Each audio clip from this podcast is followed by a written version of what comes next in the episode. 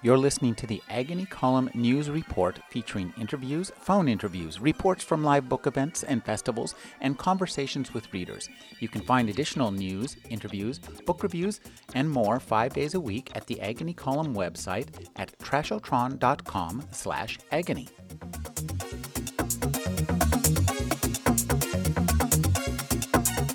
All right.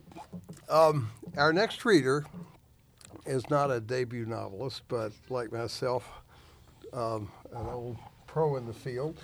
He's also the winner of the world, uh, the British Fantasy Award. And but I don't know what he's. Um, I don't know what this book is, but I know it's by your uh, pseudonym. It's my alter ego. It's my other hat. His other half is is going to read. Uh, let me introduce Chaz Brenchley. Okay, um, tonight I am Daniel Fox.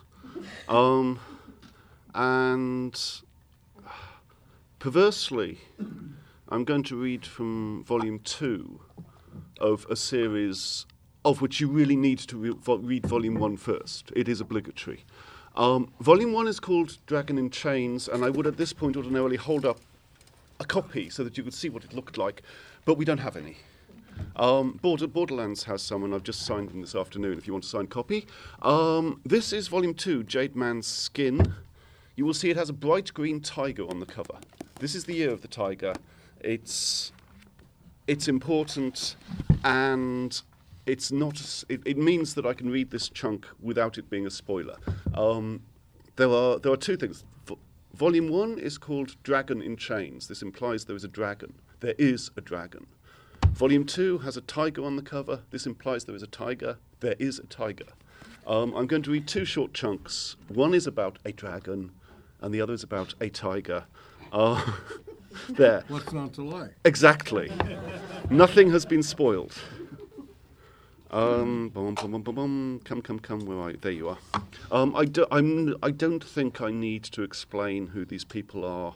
Um, the text explains it for me, I believe. Um, Li Ton sometimes liked to sit and count his losses.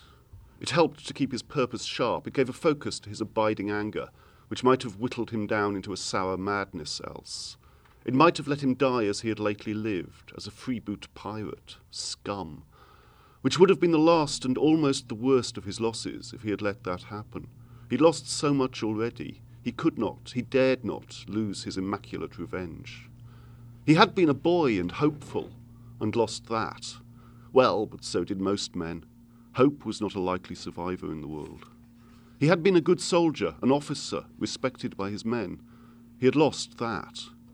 On his ship now, he ruled by fear largely and bribery a little, as any pirate captain must. He called it discipline, of course.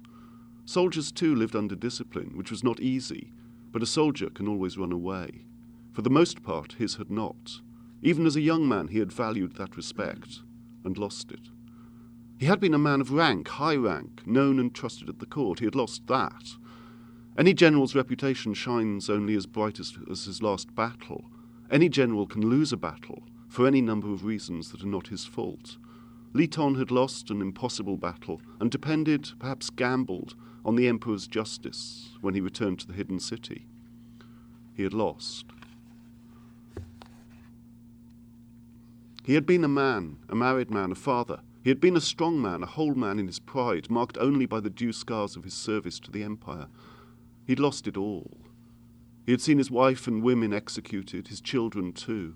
His own skin he had seen emblazoned, treachery and cowardice writ large upon him, great black block characters tattooed with heavy needles while he struggled in his chains. He had seen his manhood cut away, not by the skilled blades of the imperial castrators, but the brute hack of an executioner. He might have died. He might have wished to die. He had lost that chance and lost his country too, sent into exile, which meant a low and sordid death on some remote coast, broken and despairing and forgotten. He had lost his name. He had found. No. He had been found by Jorgen and raised up into something again, some semblance of a man who mattered. He had worked and fought and won himself a ship and a crew, a way to live, eventually a path to vengeance. And now, apparently, he had lost all that. Jorgen was dead, Li Ton's ship was in the charge of the Emperor's forces. His last unexpected chance to influence the, the way of the world seemed to be gone, sunk with the rebels' fleet. Also, he was an aging man, and he had seen a great many terrible and wonderful things. Many of them he simply didn't remember anymore. It was his own life, and he was losing the record of it. This, though, this he was determined not to lose, the day the dragon came. She might have been the death of his last hope, but she was a great and an appalling mystery, and he had stood in the stench of her and looked into her eye, and he would not lose that, no. The boy Han had cut his own chains wilfully, just when Li Ton was hopeful that he could control the dragon. Because Li Ton was hopeful, therefore the boy had cut the chains. He should have died for that. Li Ton had lost count of the number of times that boy should have died and had not, at Li Ton's own hands most often. He was not a man who spared the weak or the guilty or the treacherous, and yet, for this boy he held his hand again and again. Apparently he was not alone. They were on the forge. Han had cut his chains, the dragon was free. There was nothing they could do but watch. She was like an emperor herself, and all this petty world her court, the air her throne because it held her up, the sea her proper queendom because she soared above it until she dived when all things were inverted, the sea her throne and the air her queendom, because she soared beneath it. Mortal man clung to that transitory skin between, and was eaten, from above or beneath, or was broken, hurled from air to water, or was coldly left to perish in the desert vastness of the sea. Oh, she was captivating. Rapture in her liberty, beauty in her skin, deadly in her focus, ferocity in her intent. She destroyed that fleet as Li Ton might have done himself if he had chosen to, if he had been a dragon. And then, he thought, she came to destroy Han. Li Ton took his first steps back down the path as soon as he realized that she was coming here. He thought they'd all be following him, tumbling down the slope in a desperate, unavailing flight, but Han croaked at them, not in his usual voice, barely in a voice at all. Tien, all of you, stay close. I'm not leaving you. That was the girl, Tien. You come too. Come now. No. Why run? Where would you go? Stay close. The dragon swooped low over the islet, and Han was utterly motionless then, utterly straining. They were wrestling together, the dragon and the boy, on some ground that Li Ton could neither see nor reach. Li Ton struggled only to stay upright. She was a dragon. It seemed as impossible to stand as it was impossible to run. What could any mortal doings matter in the face of this, her face? He felt the gaze of her, impersonal and exacting. She looked at him, assessed him, dismissed him. Her frenzy seemed to be over, but he thought she would eat him regardless, sooner or later. She was here for Han. The rest of them were incidental. His doom, their collective doom, came spiralling slowly down from her sky throne to settle on the peak, massive and dreadful, too dreadfully close. One great foot landed squarely on the furnace, where wood and charcoal still glowed furiously hot. She didn't seem to notice. She was of a size to blot out the sun, a temple on a mountain top. She drew awe from them as a temple might, and demanded terror as a god might visiting a temple. If those two together were not worship, Li Ton thought they came sufficiently close. Worship, of course, was not sufficient for her, not today. She overhung them, menacing and beautiful. Unnameable colours shifted on her scales in sunlight, in the deep green dark of her eyes. Those eyes were captivating in the worst way. A man could lose himself in that gaze, briefly. Her tail broke trees on the forest slope. He could hear their snapping and the sudden flurried protest of the birds. That made him realize how quiet the world was else. The fire had been a raucous thing, hissing and crackling. With that stamped out, he could hear his own tense breathing, the girl's too, and her uncle's. The dragon that was so much larger, that, con- that could contain them all within the hollow of her armpit, he couldn't hear her breath at all. Perhaps she didn't breathe. What would an immortal need with air? No matter. Her mouth held a more in- immediate interest now. What she would need with food was a question, too. But that didn't stop her swallowing men. She reached her long neck down, and the reek of her overswept all sea sludge and salt decay. He might have gagged if he hadn't been so enthralled to the moment and to her. Her mouth opened. Her gape was vivid and immense. She had colours in her throat, if you could see that far, if you could look past the teeth and tongue. Courage is often pretense. It was still possible to pretend, if only to himself, that he was a courageous man. When in truth he was only at the limits of what he could feel. It wasn't him she reached for yet. Perhaps that made it easier. He was impressed with Han a little, because the boy still didn't move. He was still fighting her, apparently, or else he had lost all control, all contact with his own body. Perhaps he only wanted her to get on with it, one quick lunge, one snap, and gone. She did lunge. She did snap. She missed him. Her head slammed forward like a snake in its certainty and slid aside like a drunk man's fist that cannot find its aim. She reared back, hissing very like a snake, and the boy stood before her, very small, and said, Don't. Not that. I think you've eaten me already as much as matters. The dragon must have disagreed. She tried again and missed again and was seemingly as baffled as Li Ton. The boy apparently had some control over her, some access to her mind, even with the chains cut. That was strange, but he did still wear the iron cuffs and collar, even if the links hung loose that used to bind them all together. All that iron was etched with characters of control. They must still hold some measure of potency. And the boy was his, his own, and. No, the boy was not his. If anything, they were all the dragon's. He thought they were talking, the dragon and the boy. He could hear it in the silence between them, in the stillness. He thought perhaps he could hear a promise of safety, for this little time at least, in the slow iron creaking of the dragon's skin as she settled more heavily onto the rock, like a creature intending not after all to slay and go. He had attended enough parleys in the field. He could tell when the immediate threat went away and the serious talking began. How do you talk to, how do you parley with a dragon? Li Ton couldn't imagine what was happening in the boy's head, or in hers. So that's the dragon. Uh, and this, this is the tiger. Um, just a little bit of tiger. Get your mic up so Oh. hear. Sorry. There we go. Cool. Um, human feet turn naturally uphill, and here in the mountains there was always somewhere higher. Sometimes they had to scramble, and that was good. It meant they could stop walking awkwardly beside each other and go single file. Just once, the first time, he turned and crouched and reached down a hand for hers. Old habit, remembered pleasure, yearning, forgetfulness. She was still who she was. He forgot that he had changed, and Xiao was nowhere in his head at just that moment. Xiao must have been still very much in Xu Ren's head. His clan cousin didn't move at all for a moment, and then very deliberately didn't take his hand. She stretched for a different grip, clambered up another way, came to the top of the boulder, and walked on without even looking at him. They walked, they climbed independently and together, and in the end he said, Suren, if you don't want to talk. Touching was something else, and he knew it, he'd been stupid, unthinking. But if all she meant to do was reject him, stony silence over a cold shoulder, he thought he might go back to the Emperor. She spun around, fierce in starlight, and said, No, I don't want to talk. I want you to talk. I want you to say what's happened to you, what you've done to yourself. Look, it's still summer. You haven't been gone so long.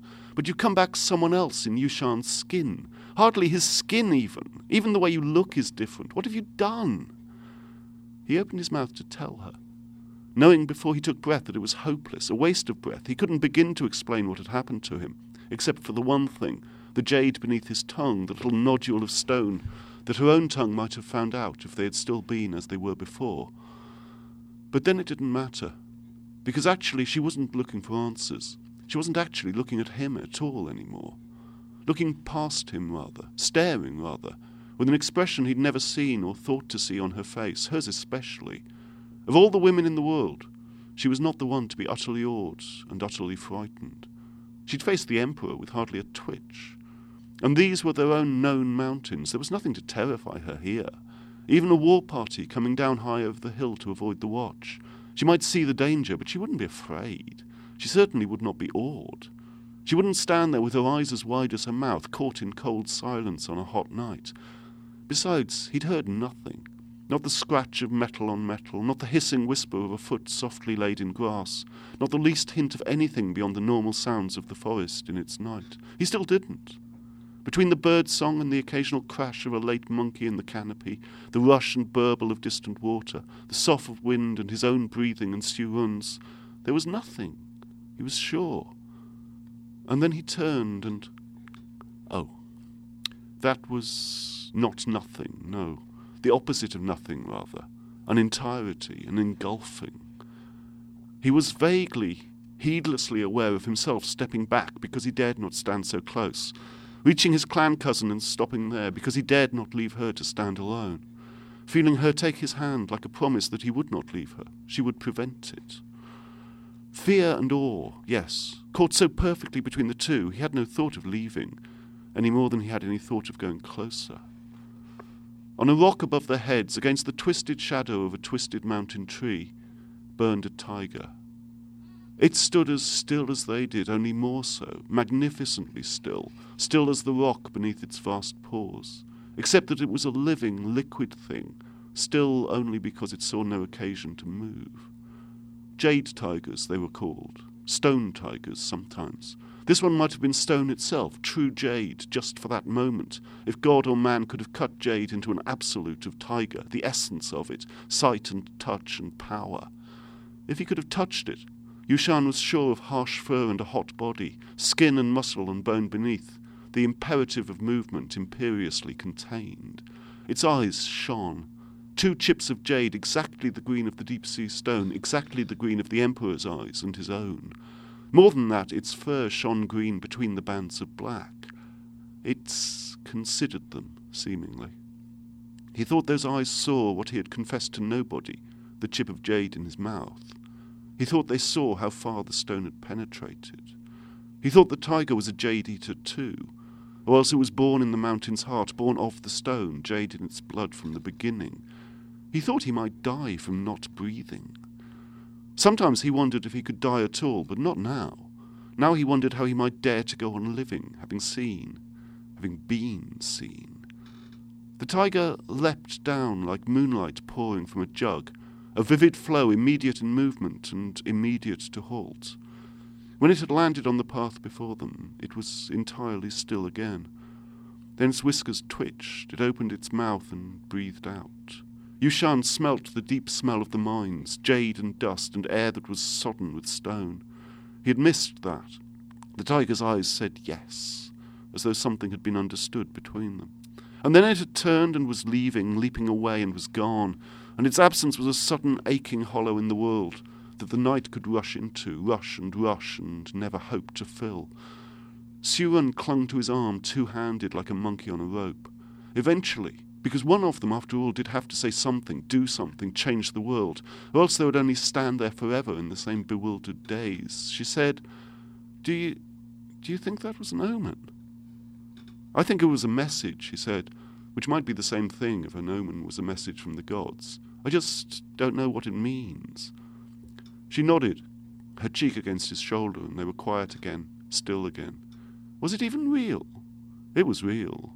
See, it left pug marks on the path, an enormous spread of paw and striking deep where it had landed, so much weight behind it, how could it not be real? Yes, she said, and his breath smelt of forest pools with the sun on them. But if it came from the gods, that still doesn't mean it's real.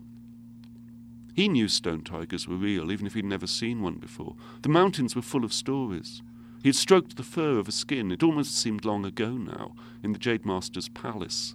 Even so, he understood her doubts. If a god were involved, it could be real and real and still not actually exist, not now be padding through the forest with the rumble of hunger in its gut and a weary ache in its bones. He found it hard to imagine tired. Sleeping, that was hard too. Was either there or it wasn't. He couldn't see it any other way. Not vulnerable, turned away from the world, adrift. Hungry wasn't hard at all. He thought it might have swallowed them both quite neatly. If it had done that, well, he thought they would both be really dead. That was real enough for him. He didn't say so quite, only I don't know how to tell the difference between something that's real like we are and something that's real because the gods sent it. The notion itself was unreal, that the gods would send something to him, to them. She had seen it, or at least smelled it, differently. Perhaps it had been two different messages, both equally incomprehensible. At least Siuan seemed not to be hating him just now. That would return, no doubt. Her anger had simply ebbed in the face of something infinitely greater, something shared, something for Yushan to be grateful for, except that that seemed like a monumental impertinence. Neither jade tigers nor gods would stoop to interfere with mortals, simply to hush a quarrel or smooth over a betrayal. He assumed not, in any case. Perhaps that was impertinent too, and he should just be grateful. Confused, he settled for being in a hurry. She was pulling at his arm, hurrying already. Hurrying back down the hill, back to the Emperor, where he sat with Mei Feng cushioned against him, in the circle of his arm, but not at all asleep any more. And when they said what they had seen, the Emperor nodded and said yes, him too, Mei Feng too. And no, they had no idea what it meant, only that they were both sure that it meant something.